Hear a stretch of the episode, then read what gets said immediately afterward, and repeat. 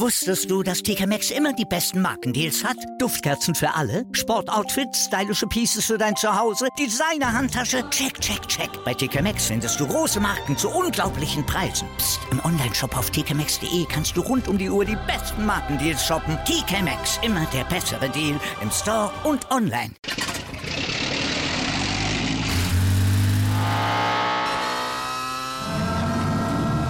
Von null auf hundert. Aral feiert hundert Jahre mit über hunderttausend Gewinnen. Zum Beispiel ein Jahr frei tanken. Jetzt ein Dankeschön, rubbellos zu jedem Einkauf. Alle Infos auf aral punkt d e. Aral, alles super.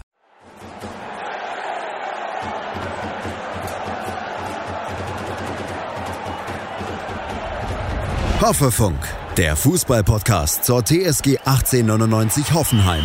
Auf meinsportpodcast punkt d e. Hallo zurück, hier bei Hoffefunk. Wir haben nach einem intensiven Saisonfinale zwei Wochen die Füße hochgelegt und sind ein bisschen abgekühlt, sind jetzt aber bereit, mit euch zusammen auf die Saison zurückzublicken. In der Zwischenzeit hat uns auch meinsportpodcast punkt d e unsere Hörerzahlen mitgeteilt und wir können uns über sensationelle fünftausend Hörer im Juni freuen. Da gebührt natürlich auch ein Teil des Dankes unserem Partner Hoffel News. Ja, das ist wirklich sensationell. Damit hätten wir gar nicht gerechnet, dass wir gleich im ersten Monat, im Juni, wo wir komplett, sagen wir mal, als, äh, als Hoffefunk unterwegs sind, dass wir gleich ähm, so viele Hörerzahlen und so eine positive Resonanz bekommen haben. Da geht wirklich ein Dank raus an jeden einzelnen Hörer. Und was uns auch immer freut, äh, ist, wenn ihr uns schreibt. Wir haben schon einige Nachrichten bekommen bei Instagram. Einfach mal nach Hoffefunk suchen, uns gerne abonnieren oder auch immer auf dem Laufenden bleiben bei Facebook, indem ihr Hoffel News abonniert. Da gibt es ganz viele äh, tolle Nachrichten immer über die T S G, da bleibt ihr auf dem Laufenden und ihr kriegt auch immer mit, wenn von uns eine neue Folge rauskommt. Genau, da auf Instagram haben wir zum Beispiel auch viele Nachrichten bekommen, nicht nur Lobnachrichten, sondern auch ähm, immer gute Vorschläge über Themen, über die wir, ähm, auf die wir eingehen können. Oder jetzt diese Folge werden wir auch zum Beispiel auf zwei, drei Fragen eingehen, die wir bekommen haben, was eben den Zuschauer sehr interessiert hat, was eben unsere Meinung zu diesem Thema ist. Genau, schickt uns gerne auch jetzt, ähm, wir wollen die Saison natürlich jetzt nicht nur heute besprechen, gerne auch eure Meinungen zur Saison. Also so ein Stimmungsbild ist, glaube ich, relativ eindeutig jetzt, ähm, dass man relativ positiv sein kann. Und damit will ich auch gleich loslegen, Jonas. Im Prinzip stellt sich doch eine Frage, wie haben wir es überhaupt nach Europa geschafft? Oder ist das für dich immer noch so ein bisschen surreal wie für mich?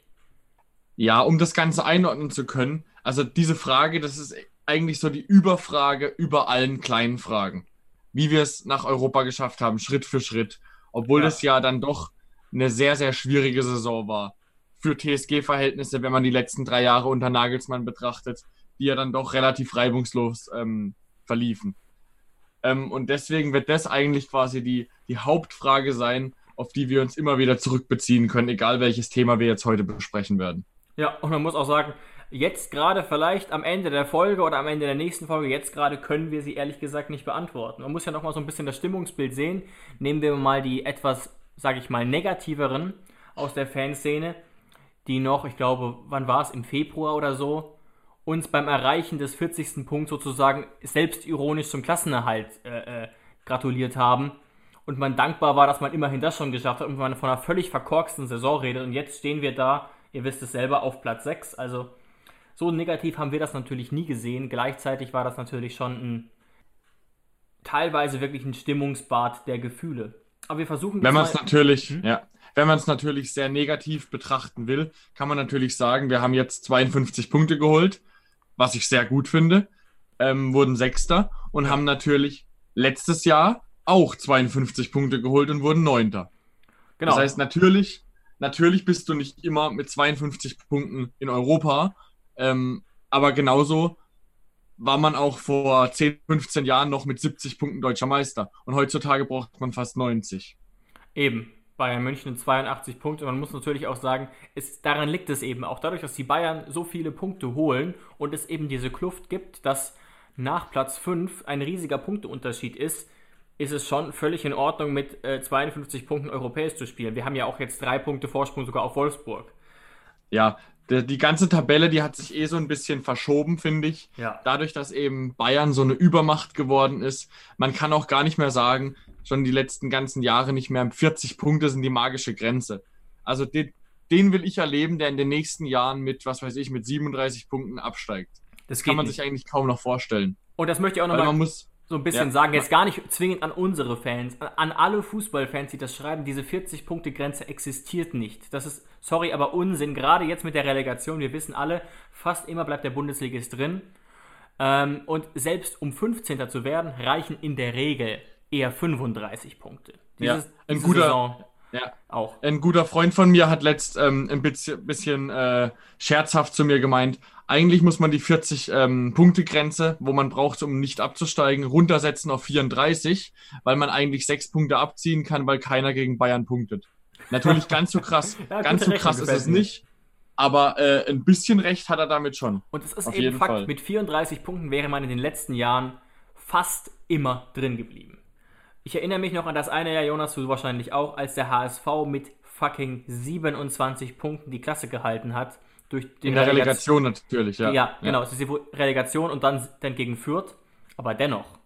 Ähm, das ist schon relativ frech gewesen, aber gut, jetzt sind sie ja dennoch in der zweiten Liga, wie wir alle wissen. Ja, der fünfzehnte dieses Jahr Augsburg hatte zwar sechsunddreißig Punkte, aber dadurch, dass Bremen ja nur einunddreißig Punkte hatte, eben. Als sechzehnter, hätte man theoretisch zweiunddreißig, dreiunddreißig Punkte haben können und wäre locker in der Liga geblieben, sozusagen. Ganz genau, ja. Also das ähm, hat sich, hat, liegt natürlich auch zum Teil an der Relegation und der Übermacht Bayern. Versuchen wir doch mal so ein bisschen jetzt dran zu zoomen, wenn wir schon diese Frage nicht so richtig gegriffen kriegen, wie wir nach Europa kamen, und das mal so ein bisschen tatsächlich die Mannschaftsleistung angeguckt, anzugucken. Über die ganze Saison, was haben wir auf den Platz gebracht? Sowohl offensiv, defensiv und auch ein bisschen zu vergleichen eben mit der Vorsaison. Man muss nämlich sagen, auf der Tabelle gesehen war das eine viel bessere Saison als die letzte unter Nagelsmann. Wir wurden Neunter. Klar, gleiche Punktzahl, aber das ist ja egal. Am Ende geht, am Ende geht es nicht um die Punktzahl, am Ende geht es nur um die Platzierung. Ja, ganz genau. Natürlich muss man auch sagen, wir haben äh, relativ wenig Tore geschossen tatsächlich, insbesondere bevor Matze Kaltenbach übernommen hat, und auch relativ viele kassiert. Ja, Jonas, was, was ist so dein Eindruck? Wie, wie würdest du jetzt sagen, hat dieser Umbruch geklappt? Das muss man ja schon sagen. War das vielleicht sogar der stärkste Umbruch, den wir jemals hatten, was, was den Kader betrifft, jetzt letzten Sommer? Ja, also ich glaube, wir hatten in den letzten Jahren viele kleine Umbrüche, aber dann letztes Jahr sind uns dann schon wirklich drei, vier richtig, richtig krasse Stammspieler weggefallen. Also allein schon... Ähm, Demirbay und Schulz und so, das waren ja wirklich, ähm, oder Joelinton, das waren ja wirklich richtige Anker. Und da haben wir eine Menge, Menge, Menge Geld bekommen und konnten halt eben, weil wir halt eben äh, ein Ausbildungsverein sind, nicht das Geld eins zu eins wieder reinvestieren, weil wir uns halt selbst tragen. Und deswegen ist dann so ein bisschen eine falsche Erwartungshaltung ähm, gewachsen in manchen Fankreisen, ja. Weil man dachte, okay, man hat zweiundvierzig Millionen für Joelinton bekommen, irgendwie fünfundzwanzig für Schulz. Äh, irgendwie, wo, irgendwo muss das ja kommen, ähm, muss das ja umgesetzt werden, dann das ganze Geld. Aber so ist es halt eben einfach nicht. Und deswegen finde ich schon, dass wir ähm, mit dem Kader, was wir haben, auf jeden Fall das Maximum tabellarisch aus der Saison rausgeholt haben. Ja, ich, ich habe auch jetzt gerade, während du geredet hast, gerade nochmal realisiert, also ich kann das auch nicht, nicht, nicht stärker machen. Ich habe wirklich spielerisch die höchste Achtung gerade vor jemandem wie Kerem Demirbay oder auch für Nico Schulz, der ideal in unser System gepasst hat, und dass wir, obwohl diese beiden Säulen nicht mehr da waren, und auch Joelinton hat ja ständig gespielt, dass wir trotzdem drei Plätze besser waren, ist eigentlich absoluter Wahnsinn, muss man schon sagen. Kann man natürlich auch, kann natürlich auch an der Konkurrenz liegen oder ein bisschen an Glück. Ich, ich bin jetzt tatsächlich fast so, so ein bisschen überrascht. Ich habe auch vorgestern nochmal äh, die Zusammenfassung gesehen. Dortmund gegen Hoffenheim, das vier null. Das war so surreal natürlich, wie gesagt, wir haben es schon besprochen. Eine unterirdische Leistung auch des B V B. Aber ich bin, ich bin aber tatsächlich jetzt selbst so hin und her gerissen, inwiefern das Glück war oder inwiefern sich doch wieder so ein bisschen der Hoffenheimer Weg und die, das Hoffenheimer Scouting ausgezahlt hat.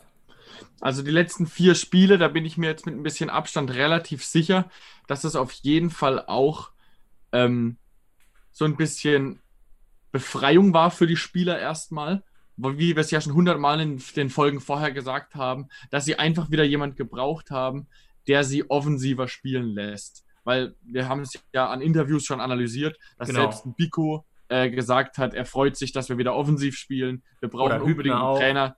Hübner hat es also gesagt, wir brauchen einen Trainer. Genau. Das, genau, das sind Defensivspieler, die eigentlich ja eher mit einem zu Null besser leben als mit fünf Toren. Sollte man ja eigentlich denken. Und trotzdem wollen die den offensiven Weg einschlagen.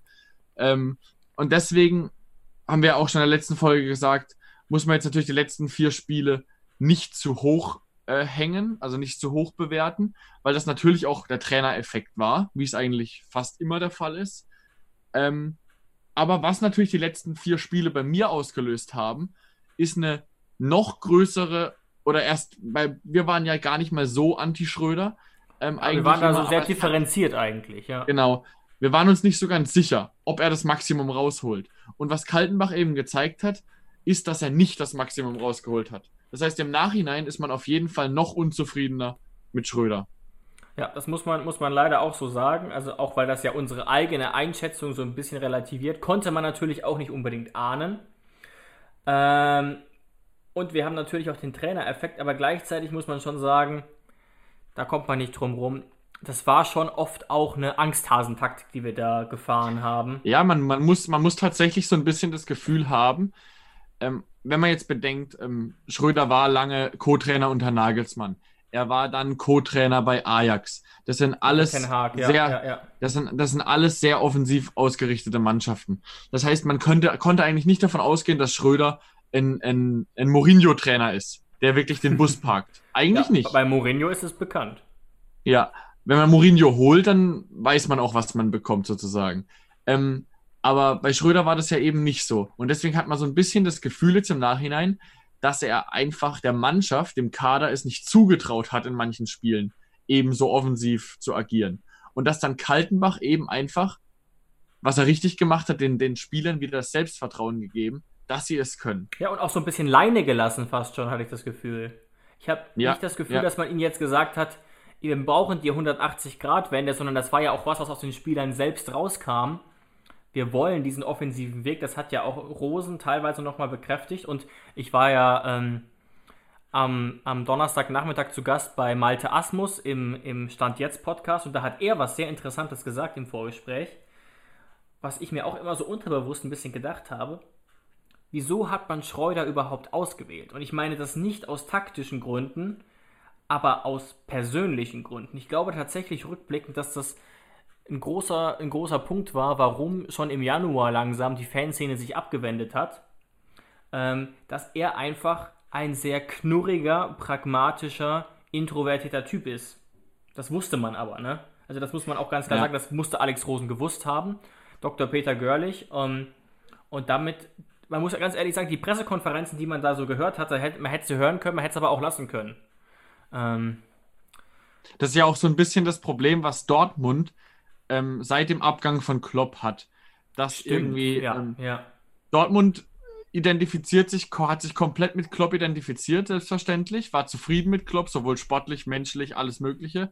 Und er war dann eben ähm, sehr engagiert, sagen wir es mal, an der Linie, wie er auch immer noch ist. Ähm, und seitdem kommt eben kein Trainer mehr daran. Und deswegen, das ist auch ja das Problem, Favre hat ja einen überragenden Punkteschnitt bei Dortmund. Ja. Aber er, er verkauft es den Dortmundern falsch, weil er eben, weil er eben quasi in den Köpfen der Dortmund-Fans verständlicherweise mit Klopp konkurriert. Und er konkurriert hauptsächlich mit Klopp nicht punktetechnisch, sondern eben als Mensch. Und so ein bisschen ist es ja auch. Ähm, Nagelsmann, ja, Pressekonferenzen waren, waren, waren sehr, sehr interessant äh, zu sehen. Also ich weiß noch, da, da, da waren irgendwann am Ende sogar viel, viel mehr ähm, Journalisten, als es sonst bei Hoffenheim der Fall ist. Einfach nur wegen Nagelsmann, weil da immer mal ein Spruch kam, weil eben der Hype um ihn gewachsen ist. Weil ja, er einfach hat man sogar mal im Doppelpass, hat man sogar mal im Doppelpass über uns geredet oder irgendwelche Taktikanalysen im aktuellen Sportstudio. Gab es unter Schreuder nicht mehr, muss man sagen. Ja, aber das war dann eher so der Fall, so nach dem Motto, ähm, passt dieser Fußball dann zu Bayern? Das war ja die Phase, wo eigentlich schon jeder gesagt hat, Nagelsmann wird der nächste, wird der nächste Guardiola bei Bayern, was ja dann, dann, dann eben nicht der Fall war. Ja, ja. Aber so, ich finde, das ist ganz gut zu vergleichen. Und dann muss man sich natürlich schon die Frage stellen, ähm, wenn man eben mit so einem Typ Trainer nicht will, dann man, man, man kannte Schröder, man wusste, was man bekommt, zumindest menschlich. Man kannte ihn ja sehr gut. Ja, und ich auch, auch ich will ihm jetzt auch menschlich gar nicht unbedingt was vorwerfen, da wissen wir auch viel zu wenig über ihn. Ähm, aber eben sein Charakter war klar und das passt ja auch nicht, wenn ich jetzt wieder äh, mir die P Ks von Alex Rosen angeguckt hatte, da hatte ich richtig Spaß. Da hat man auch ab und zu Informationen bekommen, richtige Informationen und jemand, der, ja wie soll ich sagen, auf eine Art unterhaltsam ist, witzig und deswegen war das schon deswegen rückblickend eine überraschende Wahl auf eine Art. Natürlich muss man sagen, dass das nicht die Hauptaufgabe von einem guten Trainer ist, nee. dass er ähm, uns Fans und die Journalisten ähm, beglückt auf Pressekonferenzen, dass er uns entertaint. Ähm, man kann auch sehr gut die Champions League gewinnen, ohne der größte Entertainer auf, ähm, auf der, bei der Pressekonferenz zu sein. Aber natürlich ist es dann in, in, in den Köpfen der Fans schon auf jeden Fall ähm, ein Grund, warum die Unzufriedenheit steigen könnte. Vor allem, wenn dann eben auch Entscheidungen gegen verdiente Spieler getroffen werden, komische Entscheidungen, wie zum Beispiel Akpoguma links und Posch Rechtsverteidiger, wenn so Entscheidungen dann halt getroffen werden oder äh, Vogt abzusägen, so Sachen. Das ist dann natürlich ähm, einem Trainer, der total sympathisch ist und total äh, menschlichen Entertainer ja. ist, natürlich mehr zu verzeihen als jetzt jemandem, über den man irgendwie nicht viel weiß. Genau, das muss man nochmal ganz klar sagen. Das ist jetzt nur so die Fanbrille. Das spielt natürlich sportlich keine besonders große Rolle, muss man auch sagen. Kurze Quizfrage dazu, Jonas. Als Chelsea so unverdient die Champions League gewonnen hat, zweitausendzwölf, wer war der Trainer? Wusstest du, dass T K Maxx immer die besten Markendeals hat? Duftkerzen für alle, Sportoutfits, stylische Pieces für dein Zuhause, Designer-Handtasche, check, check, check. Bei T K Maxx findest du große Marken zu unglaublichen Preisen. Psst. Im Onlineshop auf t k maxx punkt d e kannst du rund um die Uhr die besten Markendeals shoppen. T K Maxx, immer der bessere Deal im Store und online. Wieder live von ihrem Toyota-Partner mit diesem Leasing-Auftakt. Der neue Toyota Yaris Hybrid. Ab hundertneunundsiebzig Euro im Monat, ohne Anzahlung. Seine Sicherheitsassistenten laufen mit und ja, ab ins Netz mit voller Konnektivität. Auch am Start die Toyota Team Deutschland Sondermodelle. Ohne Anzahlung geht's in die nächste Runde. Jetzt los sprinten zu Ihrem Toyota-Partner. Wer war der Trainer? Na, Mourinho. Bei Chelsea? Na, nein, nein, nein, nein, nein. Ah, Roberto Di Matteo. Ja, ja, ja. Ein Trainer, der dann zu, der dann zu Schalke ging, der wirklich auf keiner Ebene irgendwie im Gedächtnis geblieben ist. Und ich erinnere mich noch an das Champions-League-Finale. Eines der schwächsten Spiele, was ich jemals gesehen habe. Und das im Champions-League-Finale. Ja, das war, das, war, äh, das Champions-League-Finale. Das war ja das Finale daheim für Bayern, gell? Ja, genau. Und, und äh, also wenn man, wenn man ein Interview hört von, von Hoeneß, also das hat er immer noch nicht richtig verkraftet, dass sie das damals daheim verloren haben. Weil man muss wirklich sagen, Chelsea hat an dem Tag nicht die Champions League gewonnen, Bayern hat sie verloren. Ja, war das nicht zweiundneunzigste Weil, Minute Didier Drogba oder, oder per Kopf? Es war auf jeden Fall ganz spät, dieser wuchtige Kopfball. Also Weltklasse-Kopfball natürlich von Drogba, aber ähm, Bayern hätte das Spiel schon lange drei null beenden können. Ja, komplett. Und sie haben es eben nicht geschafft, den Sack, sie haben es eben nicht geschafft, den Sack zuzumachen. Aber es war wirklich ein Spiel auf ein Tor.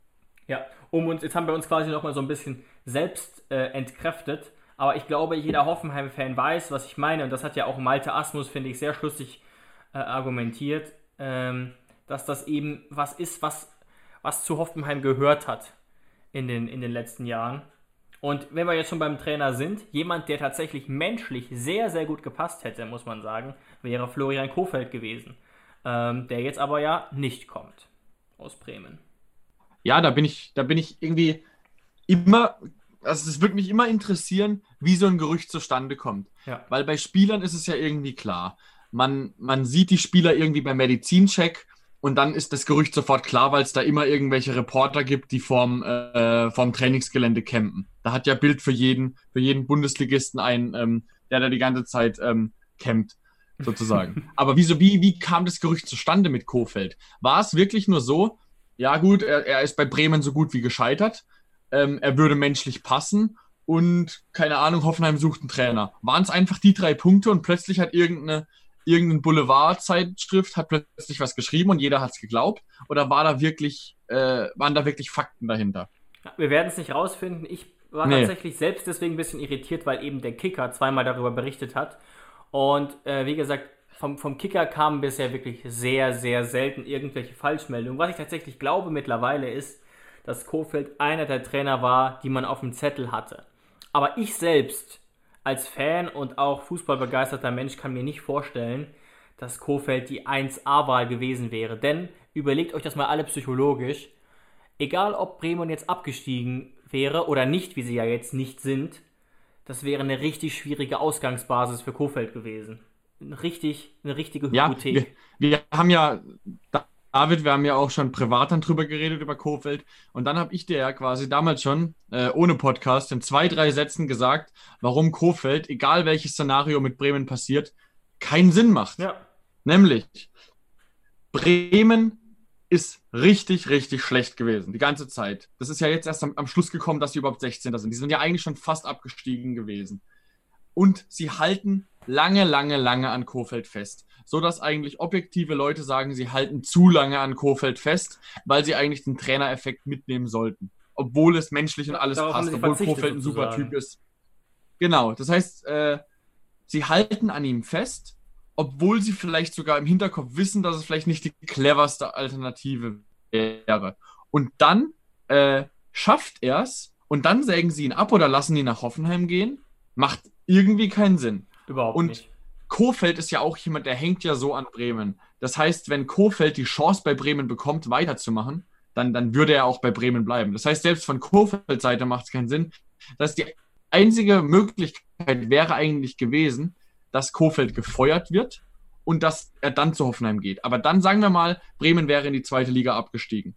Und sie hätten Kohfeldt entlassen, schweren Herzens, weil es eben dann nicht anders geht, weiß ich nicht. Obwohl ich selbst glaube, dass sie mit Kohfeldt in die zweite Liga gegangen wären. Weil wenn du so lange an ihm festhältst, dann gehst du auch den Schritt. Ist möglich, ähm, absolut. Aber wie hättest du es bitte, unser, wie hättest du es bitte unserer Fanszene verkaufen wollen, einen, den Abstiegstrainer dieser Saison, der mit dem, einem brutalen Kader in die zweite Liga abgestiegen ist, zu einem ähm, Europa League-Kandidaten oder einem, zu, einem, äh, Europa, zu einer Europa League-Mannschaft zu holen, obwohl der bis jetzige Interimstrainer Matze Kaltenbach einen super Job gemacht hätte. Wie willst du das den Fans verkaufen? Ja, das ergibt also keinen Sinn. Ich hätte es nicht geschluckt, die Pille. Ein bisschen relativieren. Der Kader, der als so gut galt, hat sich natürlich als durchaus schlechter erwiesen. Es gab viele Verletzungsprobleme. Gleichzeitig wäre das, das muss man auch sagen, wenn mit diesem Kader abzusteigen, wäre schon fast schon eine Art Todesstoß für Kohfeldt gewesen, was seine weitere Trainerkarriere betrifft, trotz der Verletzungen. Alleine mal, ja. einfach mal nur den Kader mit dem von Union Berlin, mit Paderborn, mit Augsburg vergleichen. Klar, wie gesagt, ich weiß, es gab diese Verletzungen, also deswegen stimme ich dir da völlig zu. Und man muss also auch sagen, das hast du angedeutet, Kohfeldt ist ein Urbremer. Und Hoffenheim ist jetzt nicht so attraktiv, dass da normalerweise ein Urbremer sagen würde, okay, ich mache diesen kleinen Schritt, da müsste dann normalerweise eher so jemand wie Gladbach kommen, der wirklich auch richtige Champions-League-Chancen hat. Ähm, also, für, ja. sagen, sagen wir mal Obwohl so. sportlich gesehen natürlich kein, also ich, ja. ich finde es tatsächlich sportlich gesehen gar nicht mal so ein kleiner Schritt, weil Bremen eigentlich fast in, durch den letzten Jahren so dran gearbeitet hat, äh, ein Mittelklasseverein zu werden, dass es eigentlich nur die glorreichen Jahre von zweitausendvier ja. sind im Kopf, die Bremen noch irgendwie zu was Besonderem machen. Ähnlich ist es bei Schalke. Man denkt, man macht immer noch den Fehler, wenn Schalke kommt, dass man denkt, oh, Schalke kommt. Da, das, da ist ja nicht so viel drin. Anstatt zu sagen, ey, guck mal auf die Tabelle, guck mal auf die Leistung, guck mal auf den Kader. Äh, da wäre es fast schwerer, gegen Mainz zu spielen. Weißt du, in die Schiene sollte man die eigentlich stecken. Ja, Schalke Aber das ist halt immer noch in den Köpfen drin, Schalke, dass Bremen, Schalke große Vereine sind. Wenn ich jetzt, wenn ich jetzt ein talentierter Innenverteidiger wäre, und ich hätte ein Angebot von Schalke oder von Augsburg, würde ich vielleicht eher zu Augsburg gehen. Einfach, weil da irgendwie das alles gesettelter ist. Ähm, und du, du, du sagst, ich habe eine gewisse, durchaus eine gewisse Sympathie für Bremen, aber die sind schon gerade an einem richtig schwierigen Weg, hat man ja auch gelesen. Der Etat für die nächste Saison wird sinken und die haben jetzt ja auch notgedrungen Spieler kaufen müssen durch den Ligaverbleib. Sieben Millionen für Bittencourt haben sie uns überwiesen. Vielen Dank dafür. Das ist er mit Sicherheit nicht mehr wert. Ähm, zwölf Millionen für Davy Selke, das ist er mit Sicherheit auch nicht wert. Und vier Millionen für Toprak, das fände ich noch okay. Das war er noch nie wert, ja. naja. Ja. Bei FIFA fand ich ihn immer gut. ähm, ja. Aber das sind für Bremen wirklich Unsummen. Eigentlich müssen die Milot Rashica verkaufen, um auch nur ansatzweise ähm, irgendwie das finanzielle Loch zu stopfen. Aber gut, ähm, gut, Gott sei Dank ist Bremen nicht unser Problem.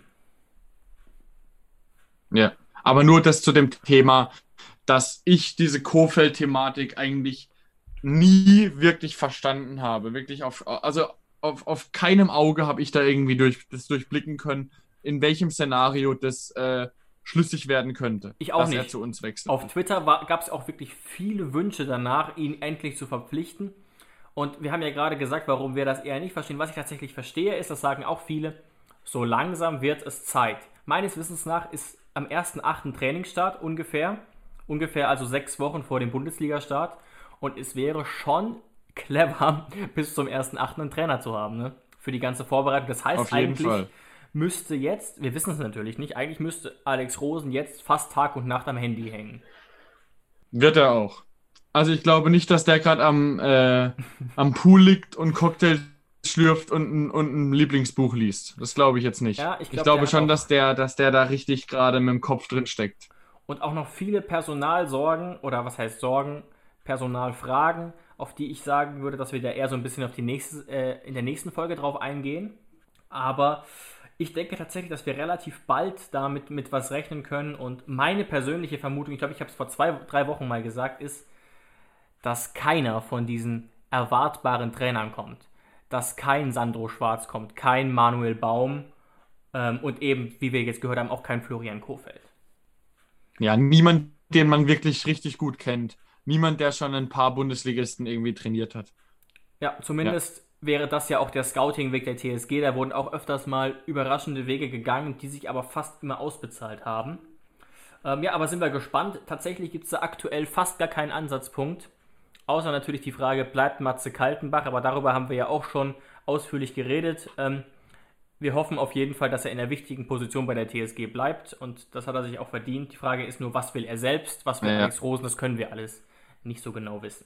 Also, also zu dem Thema Kaltenbach, da haben wir wirklich, ich glaube, sehr, sehr lang geredet in der letzten Folge. Wer das noch nicht gehört hat, gerne reinhören. Da haben wir wirklich einen sehr, sehr großen Teil über Kaltenbach und Co. geredet. Genau, und ja, dass das Trainerteam auch zu Recht gelobt und uns überlegt, okay, welche, welche Faktoren spielen eine Rolle jetzt ähm, bei der, bei der Trainersuche.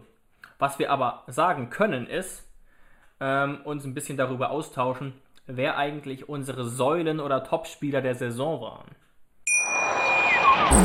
Wieder live von Ihrem Toyota-Partner mit diesem Leasing-Auftakt. Der neue Toyota Yaris Hybrid. Ab hundertneunundsiebzig Euro im Monat ohne Anzahlung. Seine Sicherheitsassistenten laufen mit und ja, ab ins Netz mit voller Konnektivität. Auch am Start die Toyota Team Deutschland Sondermodelle. Ohne Anzahlung geht's in die nächste Runde. Jetzt los sprinten zu Ihrem Toyota-Partner.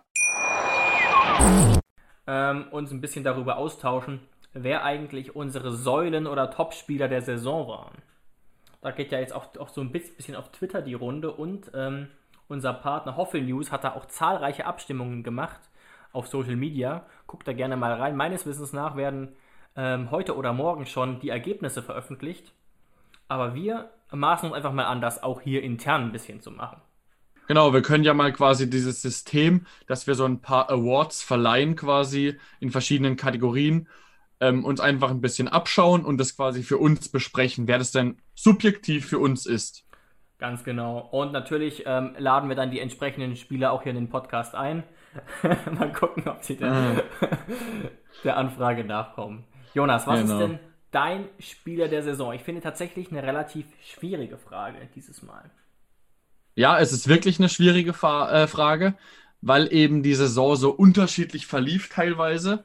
Eben, wie wir es ja auch schon in vielen Folgen gesagt haben, wir hatten Phasen drin, da haben wir äh, sieben Spiele am Stück nicht gewonnen, dann hatten wir Phasen, da gewinnen wir fünfmal in Folge, dann haben wir Phasen, da holen wir nur Unentschieden, da haben wir Phasen, da gewinnen wir, aber spielen richtig beschissen äh, und jetzt eben die Schlussphase, deswegen, wo uns quasi alle nochmal mit einem Lächeln aus der Saison hat gehen lassen. Genau, und wir wollen, ähm, wir wollen ja versuchen, quasi die ganze Saison zu sehen und jetzt nicht nur die letzten Spieltage, auch wenn man natürlich dazu neigt, das ist klar.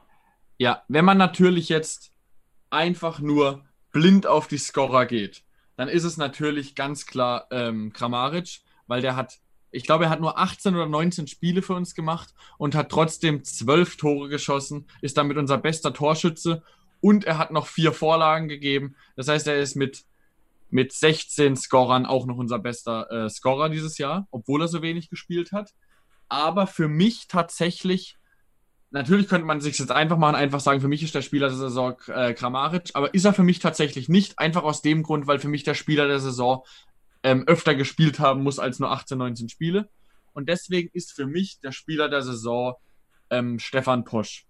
Einfach nur aus dem Grund, weil er sich zum unangefochtenen Stammspieler entwickelt hat dieses Jahr und für mich teilweise, muss ich ehrlich sagen, auch zum Innenverteidiger Nummer eins bei uns entwickelt hat. Und deswegen muss ich sagen, ist bei und er, weil er auch so flexibel einsetzbar war dieses Jahr. Also ich sage jetzt nicht, dass er ein Top-Rechtsverteidiger ist, aber weil er auch eine schwere Saison hatte, weil er eben nicht immer auf der gleichen Position ähm, hat spielen dürfen und es trotzdem eigentlich immer grundsolide gemacht hat. Und eben aus diesem Grund mein Spieler der Saison, Stefan Posch. Ja, auch gerade er am Ende der Saison noch richtig stark geworden. Also ich verstehe ähm, deine Wahl absolut, eben gerade wenn man seine Entwicklung nochmal sieht. Ich tue mich da äh, tatsächlich ein bisschen schwer beim Spieler der Saison. Tatsächlich geht es mir ähnlich.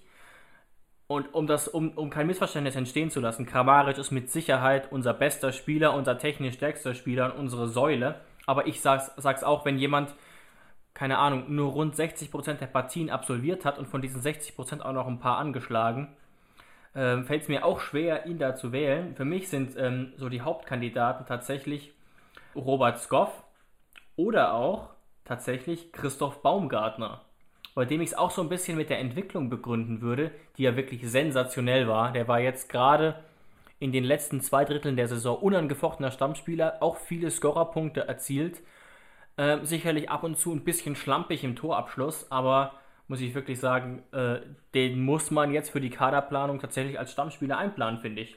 Auch aus der eigenen Jugend, also wirklich ein Junge, auf den man stolz sein kann. Und Skov finde ich, würde ich vielleicht eher auf Platz zwei vielleicht nehmen, auch weil er bewiesen hat, dass er sogar auf dieser linken offensiven Außenverteidigerposition äh, einen wirklich guten Job macht. Das ist keine leichte Aufgabe.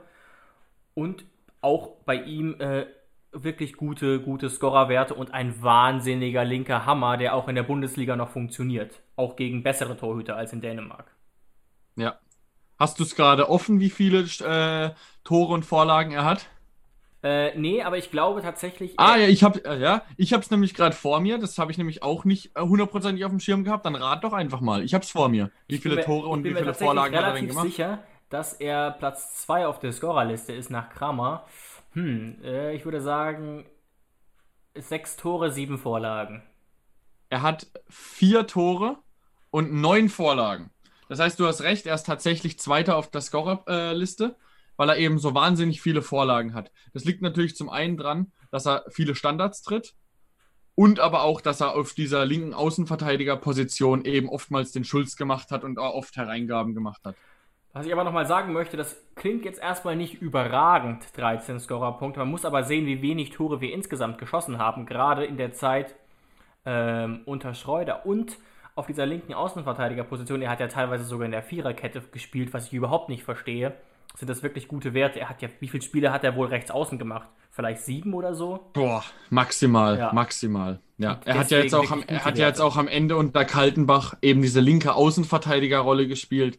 Aber natürlich, wie wir es auch schon gesagt haben, er hat diesen linken Außenverteidiger komplett anders interpretieren dürfen als unter, unter Schröder und hat es deswegen ja. eben auch besser gemacht, weil er nicht dieser, dieser defensive linke Bock war, sondern eben ein sehr, sehr äh, flexibler Dauerläufer. So wie es eben Schulz auch damals gemacht hat. Und da ist er wirklich drin aufgegangen. Nur, dass Skov halt tatsächlich einen Torabschluss hat. Also wirklich bei allem, ich muss sagen, Schulz war wirklich einer der Spieler, der ideal zu Nagelsmanns Fußball gepasst hat, aber was er wirklich absolut nicht konnte, war schießen. Und das kann Skov. Ja, das stimmt, das stimmt. Ich glaube, das ist auch so ein bisschen der Grund, sage ich immer scherzhaft, warum aus Nico Schulz dann eben doch nur ein Linksverteidiger in Anführungszeichen geworden ist, in Anführungszeichen nur, und eben kein linker Außenspieler, weil er eben so verdammt schnell ist, weil ihm dann doch eher eben der Abschluss fehlt, ja. meistens. Meines Wissens hat er sogar in Gladbach manchmal links außen gespielt, aber kann gut sein, dass diese Entwicklung so kam, ja. Ja, aber er ist auf keinen Fall bekannt für, für zehn Saisontore, so viel ist sicher. Nee, und jetzt hat er ja auch keine so gute Zeit, muss man sagen. Was ist denn deine ja. Überraschung der Saison gewesen? Ich möchte dich ganz kurz nochmal äh, so. deine Frage nach hinten anstellen, weil ich nämlich jetzt gerade, wie eben erwähnt, eine Instagram-Nachricht einschmeißen wollen ah. würde, weil die nämlich gerade extrem gut passt zu dem Skov-Thema. Ähm, er hat nämlich geschrieben, der Yannick hat mir auf Instagram schon vor längerem geschrieben, äh, mich würde mal eure Meinung dazu interessieren, wie Skov nächstes Jahr so eingesetzt werden könnte. Also eher als offensiver Linksverteidiger oder doch weiter vorne im Sturm. Was natürlich auch ähm, indirekt die Frage aufwirft vom Yannick, holen wir denn einen Linksverteidiger und lassen deshalb Skov nach vorne oder wird mit Skov geplant? Das finde ich eine sehr interessante Frage. Von Janik. Danke, Janik. Wirklich eine gute Frage. Und wisst ihr, woran man gute Fragen erkennt? Daran, dass man nicht sofort eine Antwort auf sie hat.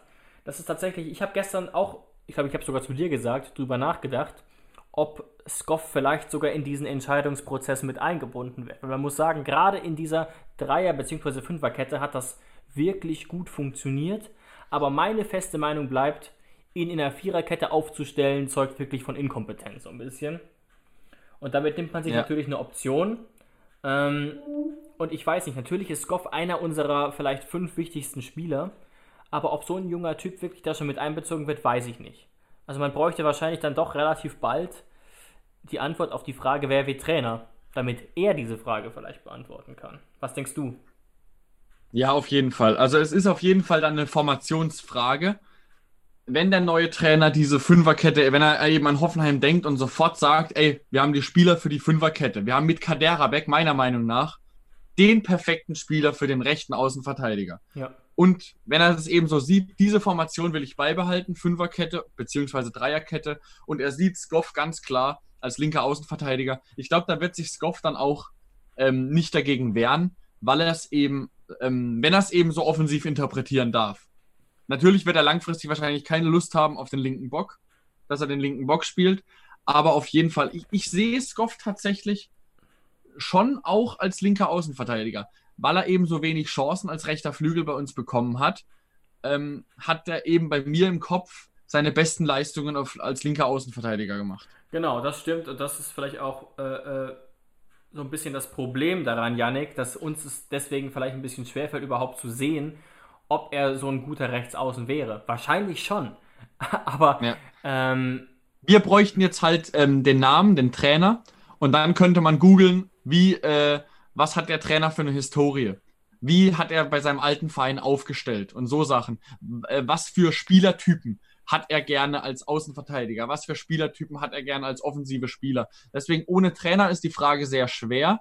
Ich kann mir Skov sehr, sehr gut als linker Außenverteidiger vorstellen. Wo ich mir aber sicher bin, ähm, dass wir auf jeden Fall auf der Außenverteidigerposition noch, egal ob als Backup oder als gesetzter Spieler, was brauchen auf jeden ja, Fall. Ganz, da, bist, da bin ich genau deiner Meinung. Wir brauchen einen Außenverteidiger.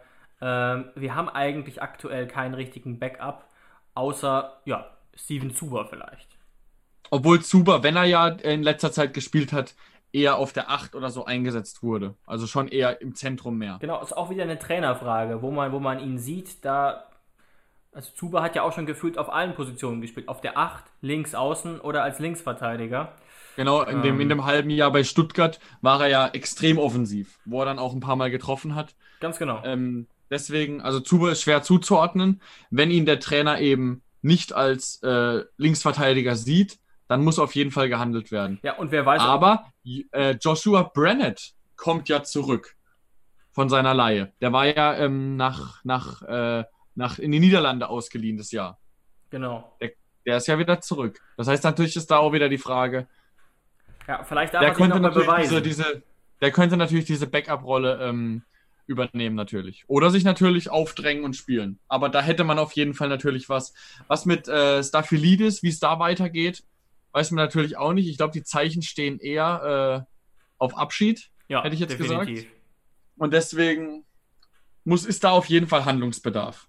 Ja. Und deswegen, Yannick, können wir die Frage eigentlich dann äh, so beantworten, dass, man, dass es eine Trainerfrage ist, aber dass wir uns auf jeden Fall ihn auch als äh, linker Außenverteidiger uns vorstellen. Ja. Und generell gilt nicht nur auf der Außenverteidigerposition, wir brauchen mit Sicherheit einen größeren Kader jetzt. Also wenn Spieler gehen, braucht man eigentlich dafür zwei neue, sozusagen. Genau, ähm, vor allem jetzt mit, mit, mit Blick auf Europa.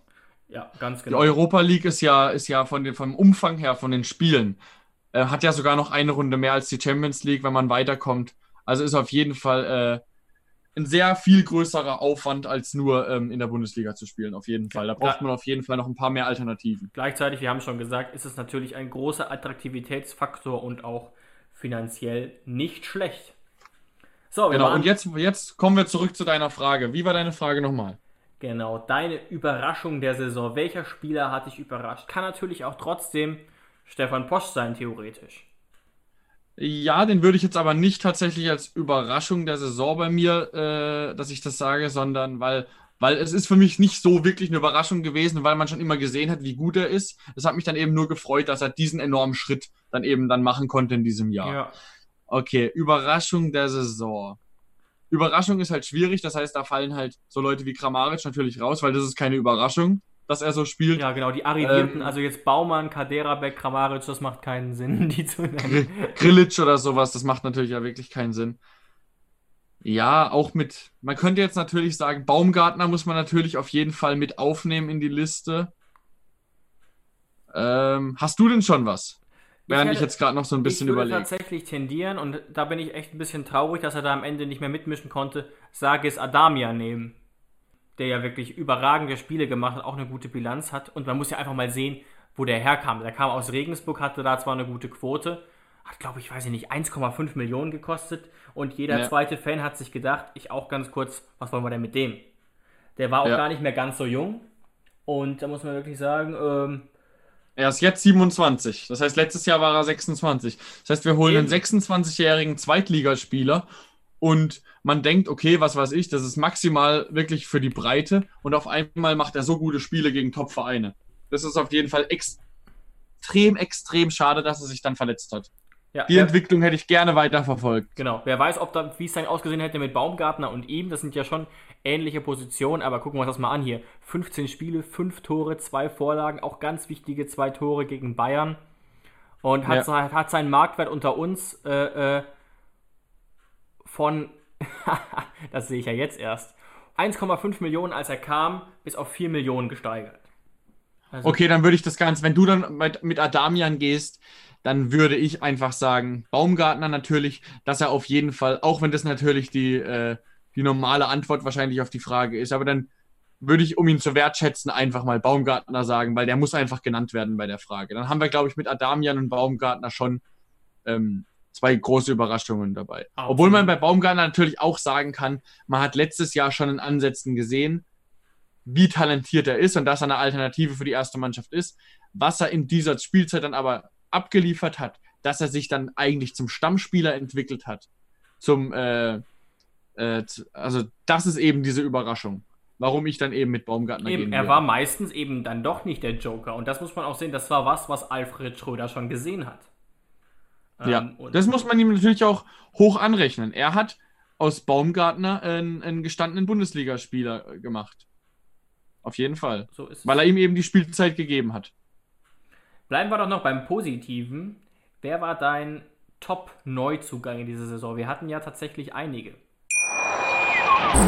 Wieder live von Ihrem Toyota-Partner mit diesem Leasing-Auftakt. Der neue Toyota Yaris Hybrid. Ab hundertneunundsiebzig Euro im Monat. Ohne Anzahlung. Seine Sicherheitsassistenten laufen mit. Und ja, ab ins Netz mit voller Konnektivität. Auch am Start die Toyota Team Deutschland Sondermodelle. Ohne Anzahlung geht's in die nächste Runde. Jetzt los sprinten zu Ihrem Toyota-Partner.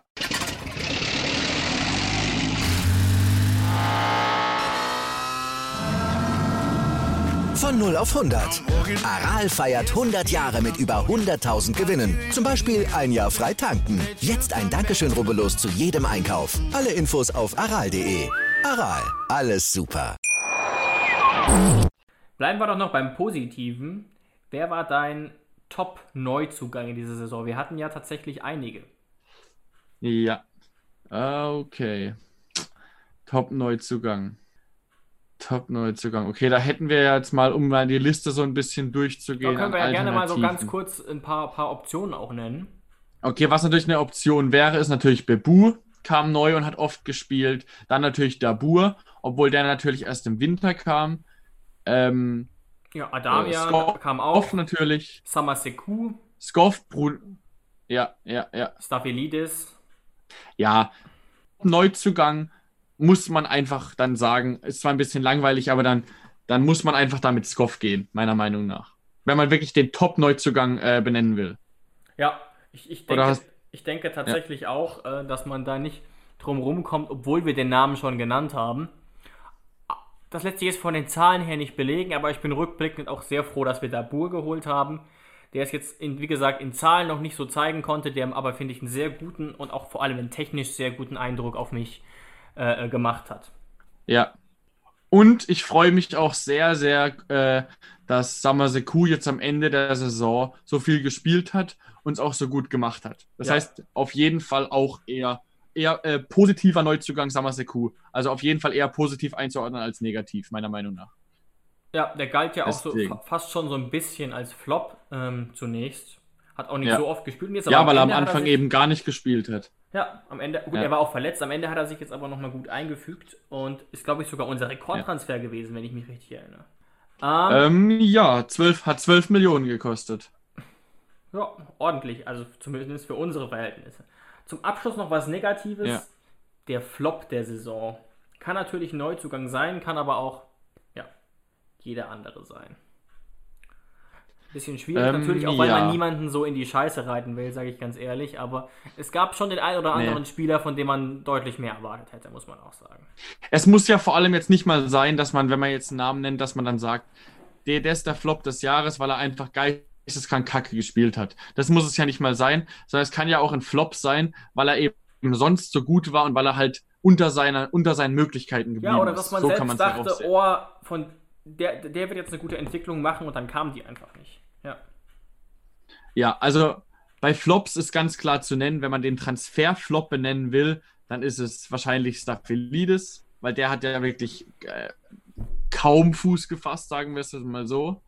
Das ja. ist so mein Transferflop. Und wenn ich jetzt einen Spieler benennen will, der dieses Jahr einfach extrem unter seinen Möglichkeiten geblieben ist, dann wäre es meiner Meinung und wo ich mir auch einfach mehr äh, ihm mehr zugetraut hätte, obwohl der Zug natürlich nicht abgefahren ist, aber dann würde ich Akpokuma sagen. Ja, ja, das ist, das ist ein guter Punkt. Tut mir auch ein bisschen, bisschen leid. Die Saison war für ihn so ein bisschen verschenkt. Gleichzeitig muss ich sagen, Stafylidis verstehe ich wirklich. Keine gute Leistung. Ich würde ihn aber vielleicht nicht so stark als Flop sehen, weil er nämlich ablösefrei zu uns Ja, weil kam. Ich habe auch nichts erwartet. Ich habe ehrlich gesagt auch nichts erwartet, deswegen auch nicht wirklich reingefloppt. Ich habe ihn eher so für die Breite sagen. erwartet. Er hat, wie gesagt, keinen Cent gekostet. Ähm, wer, wer nicht, und das ja. hast du ja eben gesagt, wer nicht Kacke gespielt hat, von dem ich aber wirklich mehr erwartet habe, muss ich ganz ehrlich sagen, war Jakob Brun-Larsen. Ähm, Ja. Der als großes Talent gilt in Dänemark, auch von im B V B Dress schon einige gute Spiele gemacht hat und auch einfach ja, gutes Geld gekostet hat, muss man auch sagen. Ja, einfach unter seinen Möglichkeiten geblieben ist, obwohl man da natürlich sagen muss, er kam extrem spät, er hat davor sehr, sehr, sehr, sehr, sehr, sehr selten bei Dortmund gespielt, das, das heißt, er war nicht im Rhythmus, er hat keine, Vor- er hat keine Vorbereitung mitgemacht. Ähm, und deswegen, er hat einfach eine hohe Erwartungshaltung äh, bekommen, weil er eben so viel gekostet hat und deshalb dieses Jahr vielleicht noch ein bisschen gefloppt, aber auf jeden Fall äh, bin ich da auch sehr froh, dass wir ihn im Kader haben und erwarte ich nächstes Jahr trotzdem, dass er auf jeden Fall eine, eine, ähm, eine starke Personalie ist, die wir da haben. Ja, genau. Also ich würde ihn auch noch nicht abschreiben. Ich meinte jetzt nur, dafür, dafür dass er rund zehn Millionen Euro gekostet hat, habe ich schon ein bisschen mehr erwartet. Aber du hast recht, man muss die Argumente sehen. Er kam ja eben auch für Dortmund sogar unter Marktwert, weil er da keinen Fuß mehr fassen konnte. Aber insgesamt, ja, denke ich, äh, genau. muss man Alex Rosen wieder für seine Transferpolitik loben. Und wo wir schon bei Alex Rosen sind, wäre meine abschließende Kategorie oder abschließende Frage für dich, Jonas. Wir haben es schon gesagt, wahrscheinlich hängt Alex Rosen jetzt Tag und Nacht am Handy. Was wäre so dein Rat an ihn? Vielleicht hört er auch zu. Haha. ähm, was, was sollte er, was, was ist so dein, dein zentraler Rat? Egal jetzt ob im Hinblick auf den Trainer, was, auf welche, auf welche Charaktereigenschaft, auf welche taktische Eigenschaft man da achten muss oder in Bezug auf den Kader. Denken wir mal an Fußballmanager, wem würdest du eine, das Etikett aufkleben, unverkäuflich? Oder so. Also was, wo, oder wo, auf welcher Position müssen wir vielleicht nachrüsten? Das werden wir in der nächsten Folge noch, noch äh, näher besprechen, ja. aber vielleicht hast du da schon so eine, so eine erste Idee. Ja, da werden wir, in der nächsten Folge werden wir auch ein bisschen spekulieren, was ähm, Neuzugänge betrifft, werden genau. wir vielleicht auch ein paar Namen reinschmeißen, genau. die komplett spekulativ sind, die einfach nur uns irgendwie so ein bisschen ähm, wach hält. Und ja, okay, also ein Rat an, also wenn ich jetzt Rosen treffen würde, dann würde ich erstmal ein riesengroßes Lob aussprechen. Würde sagen, dass ich wirklich sehr zufrieden bin mit ihm als quasi als kleines Aushängeschild unserer T S G, dass ich ihn sehr sympathisch finde, dass ich seine Arbeit sehr schätze, dass ich ihm vor allem auch zu hundert Prozent vertraue, dass er sich das einfach bei mir erarbeitet hat über die letzten Jahre, dass ich ihm eben auch vertraue, dass ich jetzt nicht sage, oh Mist, hoffentlich baut er da keinen, äh, baut er, macht er da keinen Mist mit dem neuen Trainer oder mit den neuen Transfers, sondern ich glaube wirklich, dass man sich als T S G-Fan äh, mittlerweile entspannt zurücklehnen kann und hoffen kann, einfach oder nee, es einfach aus der Distanz beobachten kann, was da jetzt so geht, was Transfers angeht und was der neue Trainer angeht. Als, als Tipp muss man natürlich dann einfach sagen, oder was ich mir wünsche, ist, dass auf jeden Fall beim neuen Trainer die Menschlichkeit an erster Stelle stimmt. Dass da auf jeden Fall, dass er menschlich einfach zur T S G passt. Und das, dass er, dass er einfach in diese, diese, diese, das Familiäre, was wir da bei Kaltenbach so mögen, dass er das irgendwie auch ähm, an die Fans weitergibt und deswegen, dass das Menschliche da auch passt. Aber da, wie gesagt, da geht mein vollstes Vertrauen raus. Ja, eben, das hat er sich wirklich verdient und natürlich hat er auch nicht immer hundert Prozent richtige Entscheidungen getroffen, aber das geht ja auch nicht. Also, wenn jetzt jeder an seinen eigenen Beruf denkt... Nein, natürlich ähm, nicht. Ähm, ja, ich würde mir natürlich wünschen, aber das ist immer so ein bisschen so ein Fanwunsch, dass so unsere wichtigen Säulen erhalten bleiben, mit denen man sich besonders identifiziert. In meinem Fall wäre das jetzt gerade ähm, so jemand wie Olli Baumann, Ermin Bicacic, Pavel Kaderabek, dass, dass solche Säulen da bleiben, Florian Grillitsch mittlerweile auch. Ja, dass ähm, Kevin Vogt wieder zurückkommt, würde ich mir wünschen zum Beispiel, so Sachen. Stimmt, darüber haben wir ja auch schon geredet. Im Endeffekt muss ja. man aber sagen, wir haben die Innensicht natürlich nicht. Und wenn jetzt irgendwann in ein, zwei Jahren Pavel Kaderabek vielleicht nicht mehr spielt, wären wir natürlich sehr traurig, weil wir ihn spielerisch und menschlich einfach sehr, sehr gut finden. Aber da muss man dann auch manchmal so ein bisschen differenzieren. Dennoch würde ich mir das wünschen und halte es auch aktuell für sportlich äh, sinnvoll, eben diese Säulen beizubehalten. Auf jeden Fall. Ja, man weiß ja dann intern auch nie, wie das, wie so ein Transfer abläuft. Wenn dann der Spieler einfach dann zum, zu Rosen geht und sagt, er möchte wechseln, äh, dann war die T S G noch nie ein Verein, der dann gesagt hat, dass der Spieler, dass, dass, dass er dann, dass er dann bleibt gegen seinen Willen. Das ist einfach nicht die, die, die Mentalität. Eben, und das haben ja auch einige Fans schon kritisiert, verstehe ich auch. Man muss aber sagen, das ist natürlich auch ein Faktor, der dazu führt, dass die Atmosphäre im Team gut ist. Es gab ja wirklich in ja. den letzten Jahren ganz, ganz, ganz selten Meldungen. Und wenn, dann war das mal irgendwas halb Erfundenes in der Bild-Zeitung, dass es in der Mannschaft kriseln würde. Das liest man ja in anderen Vereinen gefühlt alle vier Wochen. Aber Teambuilding-mäßig, dass man da irgendwie ähm, zwei, drei Fremdkörper im Team hat, wo man immer denkt, was machen die da eigentlich? Oder die beim Feiern nebendran sitzen. Also sowas, sowas wird mit solchen Maßnahmen, dass man einfach keine Spieler hält, wenn sie nicht da sein wollen. Sowas wird da auf jeden Fall vermieden. Und das, deswegen wirklich wird, wird gute Arbeit geleistet, auf jeden Fall. Ja, und wir hoffen, dass wir vielleicht sogar schon in der nächsten Folge irgendwas von dieser guten Arbeit sehen. Vielleicht schon ein Trainer oder irgendein Transfer präsentiert wird oder wir irgendwelche spannenden neuen Gerüchten haben, die wir vielleicht ja, für, für sinnvoller erachten als die um Kohfeldt. Also ich möchte euch auf jeden Fall wieder fürs Einschalten danken und wir sind in der nächsten Woche wieder für euch da. Genau, macht's gut. Tschüss.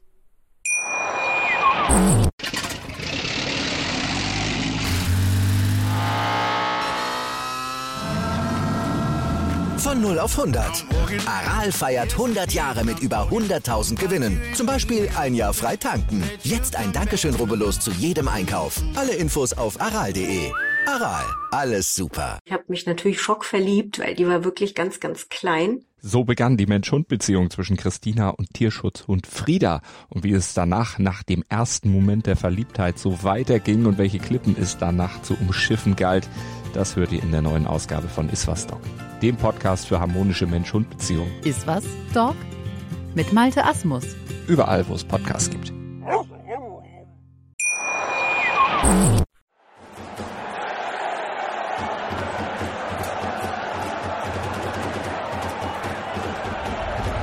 Hoffefunk, der Fußball-Podcast zur T S G achtzehnhundertneunundneunzig Hoffenheim auf meinsportpodcast punkt de.